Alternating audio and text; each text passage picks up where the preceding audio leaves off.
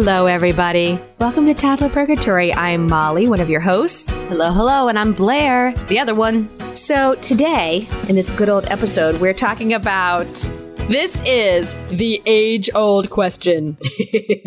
right? What is the hardest toddler age? Oh, yes. Goodness. This was inspired by a thread on the What Fresh Hell Facebook page. A listener named Amanda writes Hi, new friends. My daughter is turning three in one week, and her nearly overnight transition to mob boss monster ah! is complete. It would really help me rebuild my soul, I hear that, to hear from other parents that this is normal and it really does pass, and that maybe one day there is hope that she will be my sweet baby again.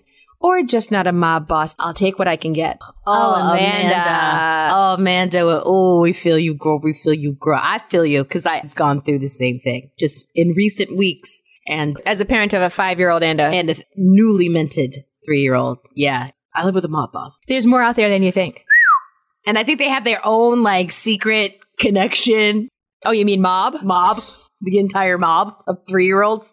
Well, you know that, Blaire, you are not alone and neither is Amanda. The answer I saw most in this Facebook thread was literally the word solidarity. Mm-hmm. Solidarity. You know, and that's why we're here, Toddler Purgatory, is to remind us all of that. Because you feel like you're awash in an, uh, a bog and you can't move your feet because of the muck under the water and you're just going to be stuck in this place forever Forever. with the howling wind and the setting fog. but you're not. you just reach those arms out and there we are. and it's community. But one of the answers was from Caitlin, and she wrote, My first was 98% unicorn baby. Sweet. From birth through two. Oh, remember those ages? Remember those years? Boy, are they cute. She says, We bypassed the terrible twos. That's good. And hit three hard with lots of three-nature-ness. She never went back to sweet baby unicorn. Nope, not baby unicorn, unicorn baby. I don't believe she birthed a unicorn. A unicorn baby. She never went back to sweet unicorn baby and still instigates with her brother, but has been amazing through this whole pandemic and is a pretty awesome kid. And I think Caitlin hit on something which really rang true for me, which was that she never went back to sweet unicorn baby. Like, that's the problem. We think it's gonna go back. Mm-hmm. Like you think to yourself, oh, this is just like a boomerang of behavior that's going back. But when it returns, that boomerang will look the same. Nope. Everybody, your boomerang is gone. It's not a boomerang. It's just a boom. It's a stick. It's a rang. and that's the thing is that, and I think I had, that really struck true for me because I think I had that too. We didn't have two bad, terrible twos. Not that I remember, unless my brain pushed it out as it does to cope. But I don't think twos were that bad. Some, you know, wild things here and there, but in essentially, he kind of dealt with that, the age two pretty well. Three, I do remember that was the beginning of Meltdown Town. That was when we moved into a home on Meltdown Street in Meltdown Town Ah, which I think we still summer at. We still go there sometimes. Still go there. Still go there. Yeah. Yeah, we're five and a half here in my household. My son's five and a half. So I think that's the thing is that's hard about this is not only is this a transition period for your kids, it's also a transition period for you to say goodbye to that baby. For sure. Mhm. For sure. That's another part of it too, Molly, is that we want our babies to come back and we want us to come back. And we're just consistently shifting and changing. And we have to give ourselves Mhm. space and grace for that. And the more we do that, the less these like, you know, turn in attitude and behavior. I think we'll just be less on us because like once you accept the challenge, right? You accept that things aren't going to go back to the way they are, or you accept that change is necessary for growth. Yes. Then it's like, all right, cool. All right. All right. Here we are. I think you're right. And I think you're right about space and grace as well, because when you have a unicorn baby, you have that sweet 15 month old and you bring them to the children's museum and everybody oohs and ahs. You feel like a great parent. You're like, I'm doing well. You do. Oh, so well behaved. I, thank you. I'm really nailing this parent thing. And then when they hit that stage where they're pushing you and challenging you and having such incredible outbursts of frustration, you start to doubt yourself as a parent. Heck yeah. What am I doing wrong? What am I doing wrong? I must be doing something wrong. Nobody else is doing this wrong. I am. Mm-hmm. And that's a very isolating feeling. I was about to say, Meltdown Town and Isolationville. Yes. Which is really like a sort of a neighborhood in Meltdown Town. It is. Great schools in that neighborhood. Nice cul-de-sac. Great place to ride your bike. Yes, it's very true. We talk a lot about you know how to cope with these kids and we'll talk more in this episode about how to cope with these kids you know, kind of wildly fluctuating behaviors and emotional outbursts and dealing with all these new things in their developmental stage but we just have to remember that as we always say in the toddler purgatory family you are not alone You are not alone. And it's just a season. yeah it's just a season this too shall pass It will. I must say that my three year old, you know, it's like the dichotomy of three, like two and three is such a cute age. oh gosh oh my gosh they, they still have like Ugh. puffy cheeks they're like still cutie patooties And they got the tiny voices and they still don't make sense, but they make sense. It's just so cute. yeah But at the same time, just the will that is enforced upon you is insane.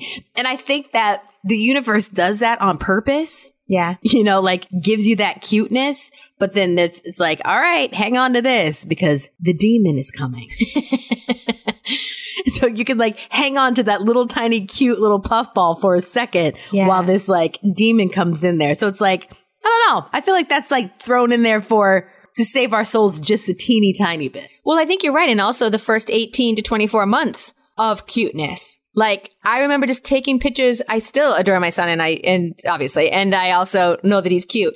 However, it's different. Like that puffy cheeked, sweet, falling asleep in your arms thing when they're, you know, a year old or whatever. I remember taking pictures of that.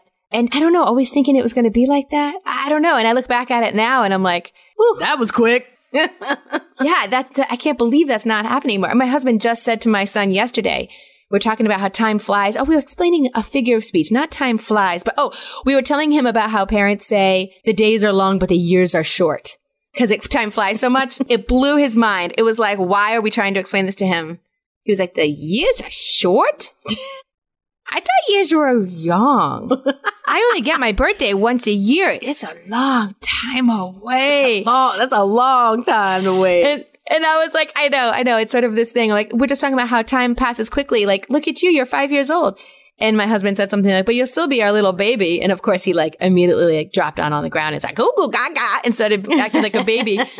And I wanted to say, but you don't realize that is what you looked like. You were so cute, and you know, in a, just a different way. You know, and, and one of the, our listeners, Rachel, on that What Fresh Hell Facebook thread, said that she said, "I have a hard time with the phrase it gets better. right. I prefer it gets different." Rachel, say that for the people in the back. Yes, It gets different. it gets different. It's not necessarily better or worse. It gets different. In some ways, you know, when they pass through, like you said, this season of temper tantrums or wild outbursts or need for control, you know, it is a relief when they come out of it. But don't worry, there's something right around the corner that's also going to be challenging. right? don't worry. It's like, you know, like when they're like newborns. I don't know if you did this, Molly, but I would shove my nose uh, inside my kid's mouth because that sweet baby breath would just send me to places that my heart never knew. Oh, I would have had a letdown. I would have just started squirting milk. But I used to do that all the time, and I just like, oh, that's just that, oh, and all the things that come with it. yeah. And the other morning, my son was all like groggy. He like got up and I was like, oh, come here, buddy. And I was like holding him. And I was like, let me just put my nose in your mouth like I used to. And let me tell you, Not the same. it was different. it was different. It was different. It was just as good to hold him and have him there and cradle him. But the stench that emitted from his little tiny body out through his open orifice was very different from the sweet milk breath that he had as a newborn. So it didn't get better. It just got different. It's real different. oh gosh. We hung out together this weekend. I live in Pennsylvania and Blaire lives in New Jersey. And our two five and a half year olds lost their minds. Wild. Wild. They barely said hello. They haven't seen each other since they were nine months old. We live pretty far from each other. But I think like having talked a few times over Zoom and just being aware of each other and seeing each other's pictures and stuff, it kind of felt like they already knew each other. And our connection. and our connection. We have a very strong connection. So when Blaire's son and husband and daughter came home, it was like somebody blew up a balloon and then just let it go, like, "Rah!" It was so funny. You all would have laughed very hard. They didn't even speak to each other. Nope, they just started running and screaming. They did not have a conversation like, hey, how are you? nice to meet you. How are things in, in Pennsylvania? Great. Jersey's great. It was like, ah! ah! Bang, bang, bang, bang. Oh my gosh, wearing masks and oh, it was so funny. And you know, and that got different too. Like when we used to get little babies together for parallel play, you know, under the age of two and you saw them in the sandbox and, you know, take pictures of your friend's baby and you, your baby. And it was like, oh my gosh, I can't believe this. And now it's just, I, did we take any pictures, Blaire? We took one and Blaire's face was like, in the picture was like, help me. Help, Help me. How do we turn them off? But we had a blast and it is different. It's just a different kind of blast, you know? yeah, because before, when you're like in the playground and like whatever, and your kids are just like, you know, crawling around, Oh gosh, cute. you just got your coffee in your hand. It's just like, and you're able to like talk at like a, you know, a normal volume. Oh, mhm. As opposed to me and Molly, we were like at a, sitting outside of a restaurant, and we are like, "Watch out! Can we take it down? There's a baby over there." Sip a beer. Hey! You don't all need to be on the Adirondack chair at once. Get down. Put the rocks down. oh, the Put rocks. the rocks. down. oh, the rocks. Sip a beer. Speaking of challenging behaviors, rocks.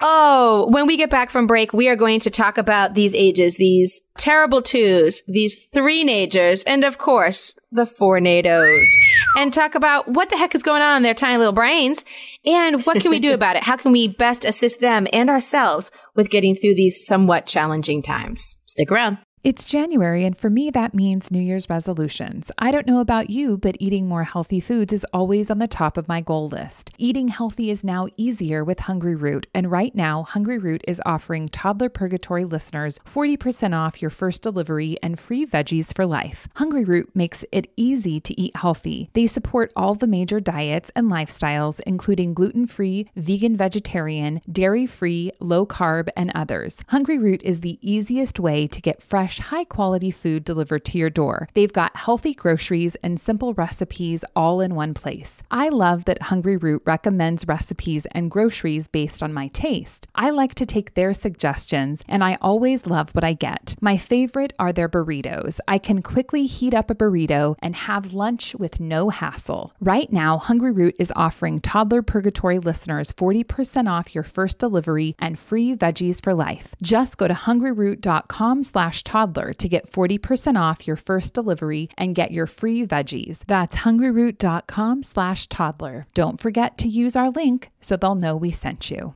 When you bring your child home for the first time, you want a baby monitor you can trust. When you choose Stork, you choose technology trusted to monitor 10 million babies in hospitals every year. Stork continuously tracks your baby's pulse rate, oxygen saturation, and temperature. Visit MasimoStork.com to learn more. Stork, a revolutionary baby monitor, is born. Stork is not a medical device. Read and understand all product labeling. Masimo data on file.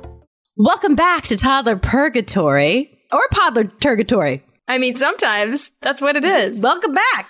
Welcome back, everybody. We are talking about what age is possibly the worst age? what age The hardest. the, the hardest age to uh, deal with these childrens of ours? And why are these ages so difficult? Exactly. We'll start with the terrible twos. There is so much going on for these two year olds. In the Mayo Clinic article, they say two year olds undergo major motor, intellectual, social, and emotional changes. Their brains are changing and growing so, so much. And the other big thing, which I am so identifying with, is children at this age can understand much more speech than they can express. Oh, isn't that the truth? Yes. And that says a factor that contributes to emotions and behaviors that are difficult for parents to interpret. You think? You know, do you want more crackers, yip dap dap piddly poops? And I'm like, I don't know what that is. I don't know what you're saying. Meow meow kitty cat meow meow. I still don't know. And then can you imagine the person with whom you are most connected, your parent or caregiver, Not getting it. not being able to understand what you're saying? Oh gosh, how frustrating. It's like my daughter calling her pants bad guys Yes. for weeks. bad guys. I want my bad guys. And I was like, what are you talking about? And I would just like ignore her, right? Yeah, because it sounded like she was Yeah. talking about her toys or talking about playtime or whatever. Something that she understood that I didn't, that I didn't think was necessary for me to like understand. Yes. And then it was like, I want my bad guy. And it was like, what is this? Turned out it's her pants. No, what did? She called her pants bad guys. Still does. But wait, quick question. what? but like, why? Not less. What more? Why? Like, w- did she think she was saying pants? Molly, to this day, No idea. I have no clue where it came from or why she calls them bad guys. But she still does. I don't want to wear those bad guys. I want to wear those other bad guys. Does she think shorts are good guys? Like, is there a scenario here where there's another article of clothing that's better? I tell you this, she doesn't differentiate between her like soft pants, like her leggings. Mm-hmm. Her leggings are bad guys. And then she has jeans. Huh. It's so weird. It's so weird, but there it is. Uh, Write it down because someday she's not going to say it, and you're going to be like, "What did you use to call your pants?" what did you use to call your pants? Yeah, write it all down. Pretty soon I'm going to be the bad guy. hmm oh dear. Maybe. The other thing that's going on is that two year olds are struggling with their reliance on their parents and their desire for independence. Oh, I'm still in that state. me too. I was going to say it also sounds like me between the ages of 12 and 18. Totally. Like, oh my gosh. Uh, it says they're eager to do things on their own, but they're beginning to discover that they're expected to follow certain rules. That's, it's like a freedom and a, you know, caging in at the same time, all these things. And they can't talk about it because they don't have speech yet. they don't have the words. Oh, They don't have the words yet. Oh my gosh. And it says the difficulty of this normal development, always remember normal, that, normal. can lead to inappropriate behavior, frustration, out of control feelings, and tantrums. Mm-hmm. Mm-hmm. Yes. Oh, we were there. We were so there. Two, not as much. You know, I think he did okay with his twos, but as he got into his threes, that want for independence and yet can't walk up the stairs Yeah. by himself without holding my hand. You know what I mean? Mm-hmm. those two things in direct opposition to each other, you can really empathize. You can really empathize with what they're going through. Right, right. But it's that thing too. That's the thing that no one tells you as a parent, right? And it's also a thing like, did I think that my future kids at 20 something years old, that my future kids would have brain development things that I had to take into consideration? No. I would sit at a restaurant and I would be annoyed that this child is acting a certain way. And I'd be like, uh, do something about your child. you know? That's really how I spoke when I was 20 something. I'm really glad you've gotten past that stage in your speech development. Me too. Me too. That's really annoying. But it's that thing that you're like, if you go into it and you don't have that empathy, if you don't have that little grain of knowledge, mm-hmm. that behavior will can really affect your own mental stability. oh, it pushes so many buttons. pushes so many buttons and it, it is so necessary to understand so that you can take a breath and be the adult Boo. to say, boo, overrated. So overrated. But to say, okay, this has nothing to do with me. This has everything to do with how this kid's brain is functioning. And I need to like chill. Yeah. That's, you know, chill is the perfect way to say it. If you are able to step back and really, and sometimes it's real hard. I get it. To remember that this developmental stage is not about you. You're right? It's Mhm. what? It's about this kid's brain growing and changing and his or her or their need to be near you and away from you at the exact same time. Mm-hmm. Oh, there's a song. I can't remember who sung it, but I will look it up on the break. It goes, Mama, don't leave me. Mama, let me be. Oh, it's a real tearjerker.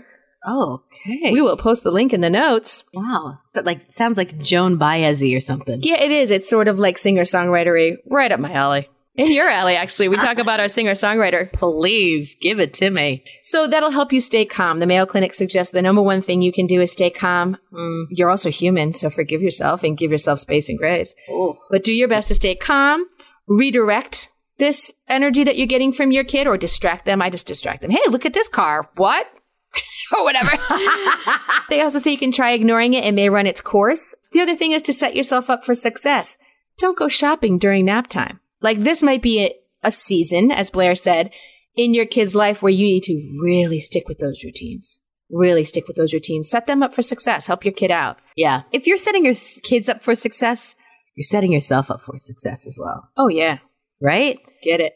And the success that you get from it Mhm. will only like that's your boomerang, right? That's will what will keep coming back to you. Good. That's very true, Blaire. Really good job also bringing that metaphor back in. Thank you. You are welcome. Somehow today, my brain is functioning quite well this AM. Thank you. You're absolutely right. If the Mayo Clinic agrees, they say if you react with love and respect, you'll get through it. And that love and respect will stay even when that hard season is over.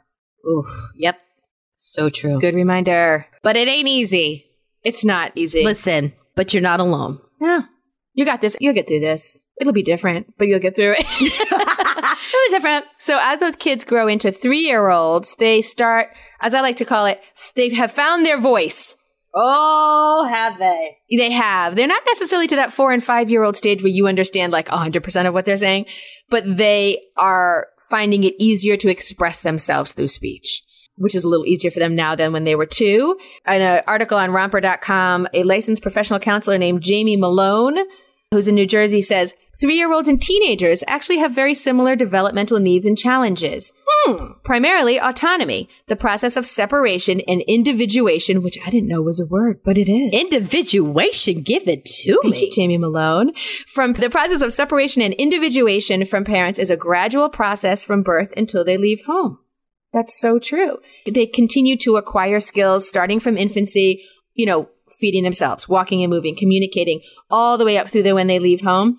But as they gain these abilities, they also learn something else that they can make decisions. The result is a three year old who can add insight and so, so much voice to making decisions ranging from what shirt to wear to their taste in foods. So true. So yeah, as they're gaining speech, they're gaining the idea like, wait, wait a second. Wait a, wait a minute. I don't need to have skin on my apple if I don't want it.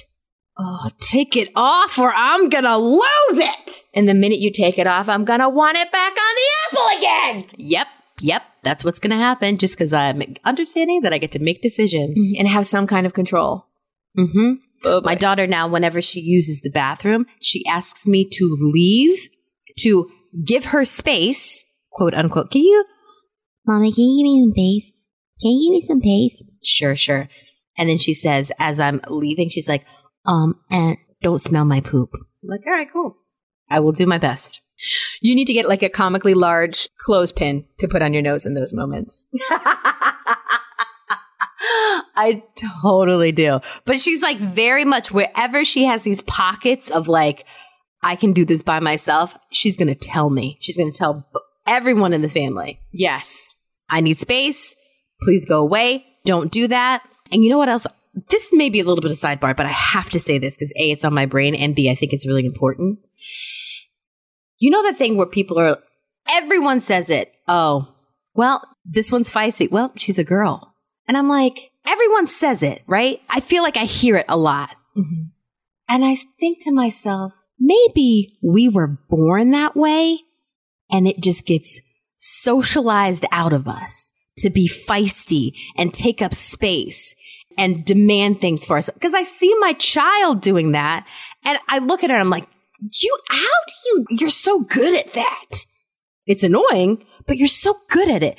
But then I'm like, I see how maybe generationally, how societally we just like shove that out of a woman. Of course. And I'm like, oh.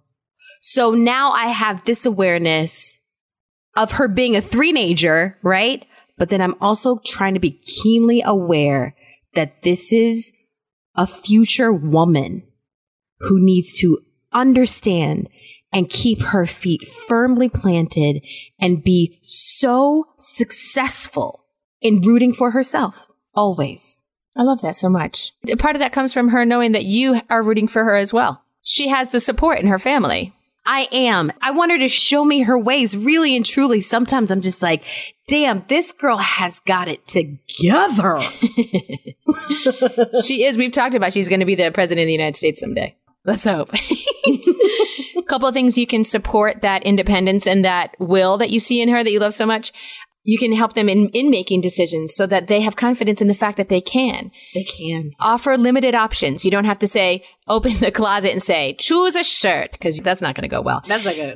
Maybe take a couple outfits out, this outfit or this outfit, this red shirt or this blue shirt. So you do have some parameters, but they get that confidence that comes from making decisions about their own life and about what will feel good on their body. Yeah. And also, as everything else, like we said with terrible twos, just keeping perspective. Jamie Malone says if the behavior is seen as disrespectful and disobedient, a parent might be more likely to respond with frustration and punishment. But if the parent understands this is just my kid finding their way in the world, there will probably be greater patience and creativity in figuring out how to help your teenager feel confident in their world, which is exactly what you're talking about, Blaire. And sometimes it can be hard though, right? To determine what is this behavior? Are you trying to figure something out or are you being disrespectful? Yes. Are you being just like, right? It's so hard. But that's where we have to be the adult and pay attention. Mm-hmm. And be the calm and confident leader, which is challenging. Calm and confident, which it is. And especially when you've been doing it all day and all you're doing now is just getting a break, like scrolling on your phone. Oh, Me going through the New York Times cooking app, trying to find something to make for dinner, right? yes. And then it's like, I got my two kids going nuts and it's just like, ah! yeah. But what really is that moment? So you have to like find those times to like pay attention. Mm-hmm. Yeah, it's like at that point you kind of shift into a calm and confident observer. Yeah. And you can't observe if you're hot headed. You cannot. I'm a hothead. I do it all the time. Yeah. My hot is perennially hot. My hot is perennially hot. My head, forget it. I'm leaving the metaphors to Blaire today because she's got them. And then the other one is, of course, fournadoes, or as some people said on the Facebook page, F U fours. but we're going to stick with fournadoes. So the impression I got is that, you know, hey, they're actual people now. they're losing that baby cheeks. They're losing those baby cheeks sometimes. Sometimes they're not. But they're still learning how to cope with big emotions and they're still finding patience. They don't have patience with things. They haven't learned that, how to mod, what's that word? Modulate. They haven't learned how to modulate their emotions or their reactions to their own emotions. And so in this article on zero to three.org, which is actually a pretty cool website, they talk about the fact that fournadoes need to work on self control. Mm. And so now you have a kid, a four year old, who can really kind of, as we learned, is processing speech and also getting like the bigger picture. Do you notice that, Blaire, that you're, Yeah. when your five year old was four and when my five year old was four, you can really talk to them about concepts and underlying ideas? Yeah. And school has helped with that too. Mm-hmm. A lot. The, like just broadening his horizons and having other, you know, points of view come into his world. It's like, whoa, opens up. if you have the benefit of, you know, full-time daycare or pre-K or that kind of thing. Yet I believe that you are right. It provides structure. It provides learning from other sources than just their parents Yeah. or even play dates. If you're a parent who doesn't have their kid go to those environments, they can still get so much from relatives, from cousins, from play dates, all that stuff. Um, so you can talk about what feelings are and how to cope with them. I brought this up to Blaire where I'm like, yeah, when you're reading a book or watching a movie, you can stop and talk about what the character's feeling. Blaire said hard pass. No, thank you. Are you still a hard pass on that? Still a hard pass. We're not stopping this train. Especially if I'm A, enjoying the movie, or I got my earphones in and I'm getting down on a podcast. No thanks. While they're watching a movie? While they're watching a movie. Let's not bother them and let's not bother me. If you think I'm pausing Encanto, you're kidding yourself. Out of your mind. I do want to talk about Bruno. I do. I do. So maybe that's a tool that's not on your tool belt or that you don't need to necessarily use right now. you can also, you know, a lot of this I think is like getting down on their level and talking to them about how you handle big emotions. You know, have empathy and say, hey, listen, let's talk about ideas about how you can manage these strong emotions. Dinosaur Stomp, not just the song by Koo Koo Kangaroo, but also the action of Dinosaur Stomp is how, what we did. Mm. I said, you can punch the pillows. You can dinosaur stomp as loud as you want. I don't mind. You cannot. I cannot allow you to punch me in the butt or whatever. you know, I'm sorry, that is not safe. But here are some safe th- ways for you to channel your emotions. And it really did work. Yeah. And I, that was probably around age four that we had to redirect those physical things that are coming from strong emotions. Mhm. I remember my nephew used to bite himself Oh, when he got frustrated. Oh, it was so tough. that's But you could see it. You could see it in his eyes and you could see it like kind of bubble up and he didn't know where to put it. Mm-hmm. And he just needed to feel it. He needed to feel it. And I was like, oh, I remember like when I was younger and I saw that, I was like, oh, okay. That's something that they do. That's something that he can't express. And he needs to do this in order to just let that out. Yes. Whatever that thing is. And some kids, you know, some kids it's dinosaur stomp. You know, you have to figure that, help them, like give them some ideas. Some kids genuinely like art it out. They do art. They like draw a picture Yes. Yes. of, you know, you getting hit by a tree that dropped from the sky. That's fine. That's fine. Oh, or maybe was that just me? No. just kidding. I never did that. But yeah, whatever that thing is. And also a, a big thing that they're dealing with right now is in addition to strong emotions is patience and waiting. Oh boy, is it so hard because you want it now. Now, right now. And they usually get I it. I want the world. And they usually get it. They usually get it. Yes. Most of the things that they want, they do get immediately. But they can't. So this article suggests give them a visual aid to make waiting easier. Here's a great one that they suggested I never thought of. For instance, when you give them a food that's hot, if the chicken nuggies are hot or if you give them a thing of oatmeal, maybe you can do something like, oh, let's look at the steam that's coming off of the oatmeal. When that steam goes away, it means it's cool enough to eat. So that's something that they can focus on. And that's a tangible, so to speak, thing to look at. The other thing, of course, is like egg timers. Set the timer. Right. Say, I need 10 minutes to fold the laundry. When this timer goes off Mhm. that you can see in front of you, I will be back up from folding laundry. So give them some kind of visual aid. I feel like, Blaire, you hate the oatmeal example, but what about the egg timer? You know what I was thinking the entire time is because I can say that to my child, but then behind me is his father who's like shoving hot food in his mouth, like Oh, into his own mouth. into his own mouth because he's got no patience when Oh, it comes to so food. funny. And I'm like, okay, don't use your father as just wait and it's never mind. Maybe your visual aid is a poster board in front of your husband's face. the vision, it's like an anti-visual aid. Having my husband eat food in his in his room. Oh my gosh. Well, you know, hey, solving one problem may create another one, but we'll deal with that later. We'll deal with that later. Adult versus child. Okay. Great. And then the other thing is hopefully stuff you're doing anyway, but for four year olds, because they're sort of in that in between stage where they're actually like, you can do things to help them learn self control and learn waiting and learn patience. This was a great one. There's ways to help your child practice self control, including literally playing games, mm, mm-hmm. like board games, mm-hmm. because games require turn taking. Yes. And that's great for practicing how to wait and how to share. Yep. I love that. They also said a couple of other ones. They say roll a ball back and forth. This game gives children the chance to wait and control their impulse to grab the ball from mm, you. Mm-hmm. That's such a simple act that you can work on with your kid. The last thing is if you're like acting out a story, if you're doing pretend play, that offers many chances to wait, to take turns, and to negotiate as children decide how the story will unfold. Yes. Yes. The ball thing actually works well for my kids Yeah. because we often we fight over things. Mm. So it's always like I try to make it a fun thing, right? So it's like, all right, now P gets the ball for five seconds. Let's all count. Oh yeah. right? And then some, oh, we count up, we count down, and it's like, okay, now M gets it, M, you have it, and we're gonna do it for what's your favorite number? Six, six. Now you get for six, and then it becomes, and then I mean, we don't, we're not doing it for long because you know me, Molly. I ain't got time for that. I was actually going to say, good for you for coming up with that, Blaire. I know, right? Sometimes in a moment, I'm just like, Lord God, give me something so that I don't set this house aflame With my emotions. with my emotions, with my head, with my hot head. Sometimes my hot gets so hot. so hot.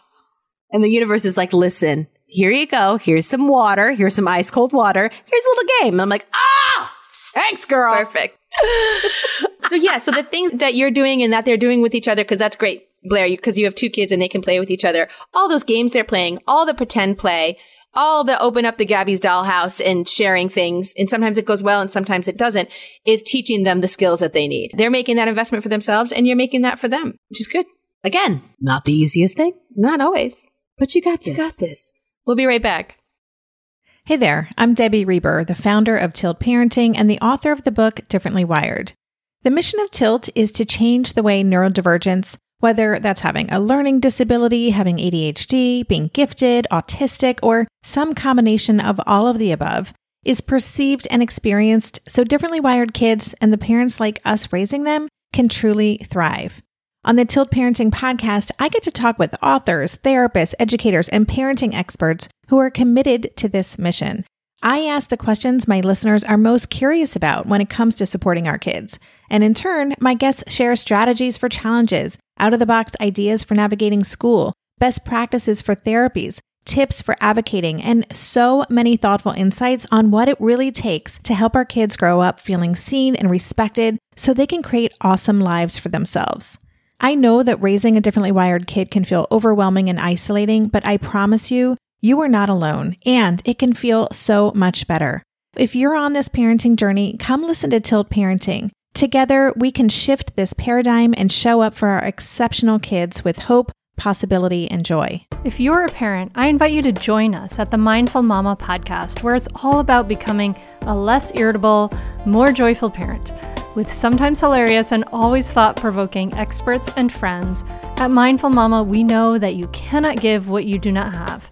And when you have calm and peace within, then you can give it to your children. I'm Hunter Clarke-Fields, and I can't wait to see you there. Listen in to the Mindful Mama podcast. We're back, everybody. We're talking about what is the hardest age, or really is there a quote unquote hardest age? Hmm.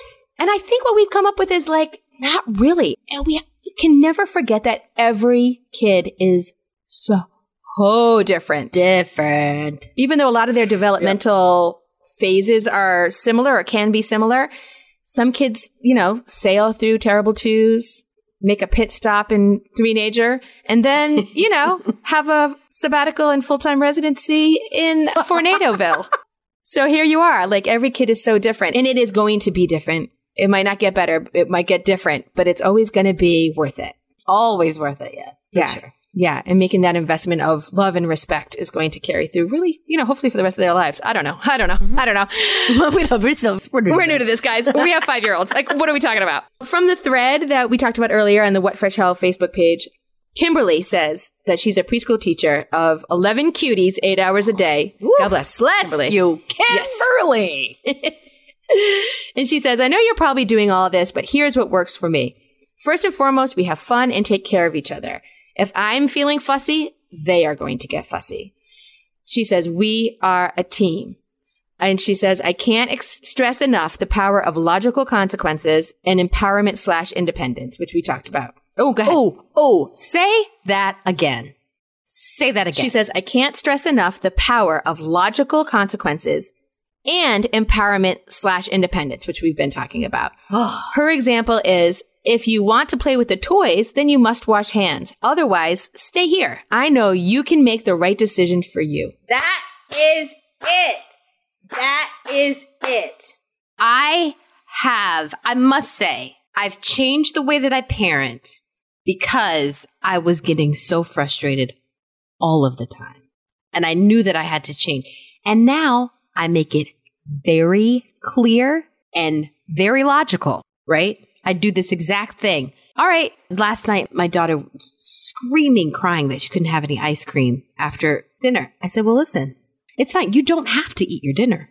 You don't have to, but you will not have ice cream. You have to eat your dinner in order to have ice cream. But if you'd like to make the choice to not eat your dinner, that's perfectly fine. You'll just be hungry and you won't be able to enjoy the treat like your brother is. And do you know she started shoving broccoli down her throat? Oh gosh, I love broccoli. I mean, Ugh, I love broccoli too, and the way I make it. Come on, girl, get that broccoli in your mouth. what do you do? Do you roast? What do you do? I steam it, I roast it, throw a little butter or some olive oil on it, and a little bit of garlic salt, and it's pretty delicious. That's great. I love, oh, I love broccoli. Yes. And I also, in my reading, somebody said the same thing. It can't be a consequence for later, which is what I make an error mm, of. Mm-hmm. I say, if you don't blank, whatever it is, then we can't have movie night tomorrow night.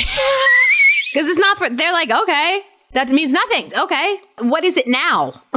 tomorrow night is the same as next month. They don't know. And I just made that mistake, you guys. I just made that mistake in the last three days. Why did I do that? Because I was panicked Because you're human.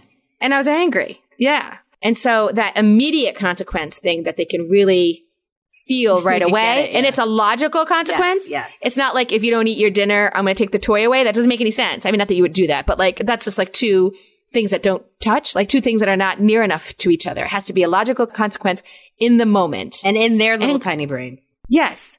And I love Kimberly, the preschool teacher, saying, I know you can make the right decision for you. Mm. And that's something I learned from Busy Toddler as well. That great Instagram page is, it, you know, it's kind of about taking risks and like being able to get over, was it Busy Toddler or A Thousand Hours Outside? I can't remember. I both, I'm obsessed with both of those. But it was something about getting over a fence or whatever it is. Like, if you know it's a risky activity, but they'll be okay, leave it up to them Yeah. do what feels right for your body. And if they say, I'm not going to walk on that six foot fence today, okay. Because maybe next week they will, or the week after that, or the week after that, or maybe they'll choose a lower fence and get confident and then go to the higher fence. Oh God, please choose Lord. And then the other funny thing I found, Blaire, I, I got this off parents.com, but it was actually, this study was quoted in a few articles from, this is a study from April 2020 by OnePoll, which is a survey company, sponsored by Mixbook, which is like one of those things where you send pictures in and they make a book out of it. Oh yeah, yeah, yeah, yeah. you know, yeah. So they sponsored it and it says they found this survey found that the majority of parents think that ages two, three, and four are a piece of cake compared to age eight. what doth befall us, Molly? See you in three years? No thanks. no, thank you. That's when our kids will be eight. What is this? I'm going to mark my calendar. Oh my gosh! I mark my calendar to be on a island all by myself. Eight. I was going to suggest Tahiti. That's far. Maybe we'll just stick to the Bahamas for a year. I'll be there with you, Mo. Whatever. Just Thank you. Thank you. eight. Why eight? Ah, I don't know. It's just hard. They're like they're on the cusp of getting hormonal. Oh, They are testing boundaries all day long, but then want to cuddle at night. oh my It's- gosh. It almost sounded like it was harder for the parents. Like the kids will be fine, Yeah, that'll be fun. but the parents are like, "Stop the ride! I want to get off." but you can't get off because you're a parent. Ugh. I know. In this article on parents, they say it's hard parenting an eight-year-old, but it's hard being an eight-year-old too. Of course. So here's a great lesson for, I think, ages two, three, and four year old, the parents of those kids as well. So they say, when possible, choose compassion when your eight year old is acting like an eight year old. And I think we can apply that to our two year old is acting like a two year old, or sure. three, three years old, four, four years old. Choose compassion as much as you can within the limits of being a human being. Choose being a calm, confident leader who shows love and respect, and that will carry you through this season and that love and respect will be there in future seasons as well. What about some uh, compassion for a 41 year old? Yeah. Good question. Stop. Hey, where's the compassion for the parent? Where can it be? Adieu. Adieu. Oh, man. We have compassion for our listeners because we're with you. We get it. We are. Solidarity. we sit in purgatory with you.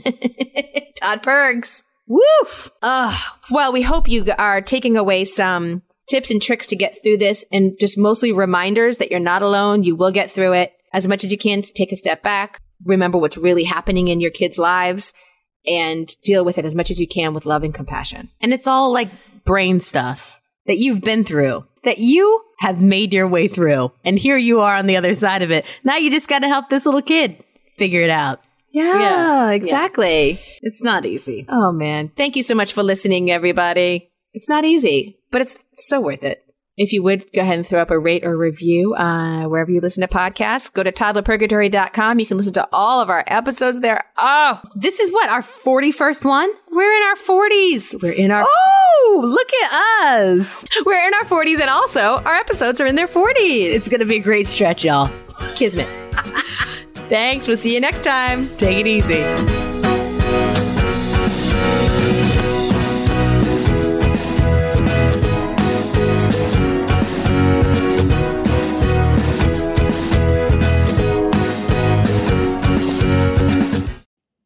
Feel like you're the martyr in your family? You're not alone. Hey, this is Joanne. And Brie. And we're from the No Guilt Mom podcast. Brie, we talk to a lot of moms. Yeah, we sure do. And if you're a mom who has a to do list that is so massive that you get overwhelmed and you shut down, or if you fall into the habit of doing everything for everyone and don't know how to change it, we can help you become a no guilt mom. We're going to take you from family martyr to family model. That's role model, so that you role model the behavior that you want to see out of your kids. You're going to go from being tired and overwhelmed to energized and guilt free. Every week, you'll get actionable strategies that you can implement right away from the experts that we interview and from us. We also have a whole lot of fun, so check out the No Guilt Mom podcast everywhere you listen to your favorite shows. Hey, are you a parent of a teenager? Are you feeling overwhelmed about how to be what they need while also holding limits and boundaries that keep them safe? Are you tired of conversations that negate how messy this season of parenting is? Well, I've got you. My name is Casey O'Roarty. I am a positive discipline trainer, parent coach, and the host of the Joyful Courage podcast. Every week, I come to you with an interview digging into tough topics with experts I trust and solo shows that go deep into the personal growth and mindset needed to raise teens in a way that grows them into confident, capable young people. I am not afraid of getting real about the intersection of conscious parenting and the teen years, while also bringing in vulnerability, humor, and lightness. I'm walking the path with you and honored to serve. Listen to Joyful Courage on Apple Podcasts, Spotify, or wherever you consume podcasts.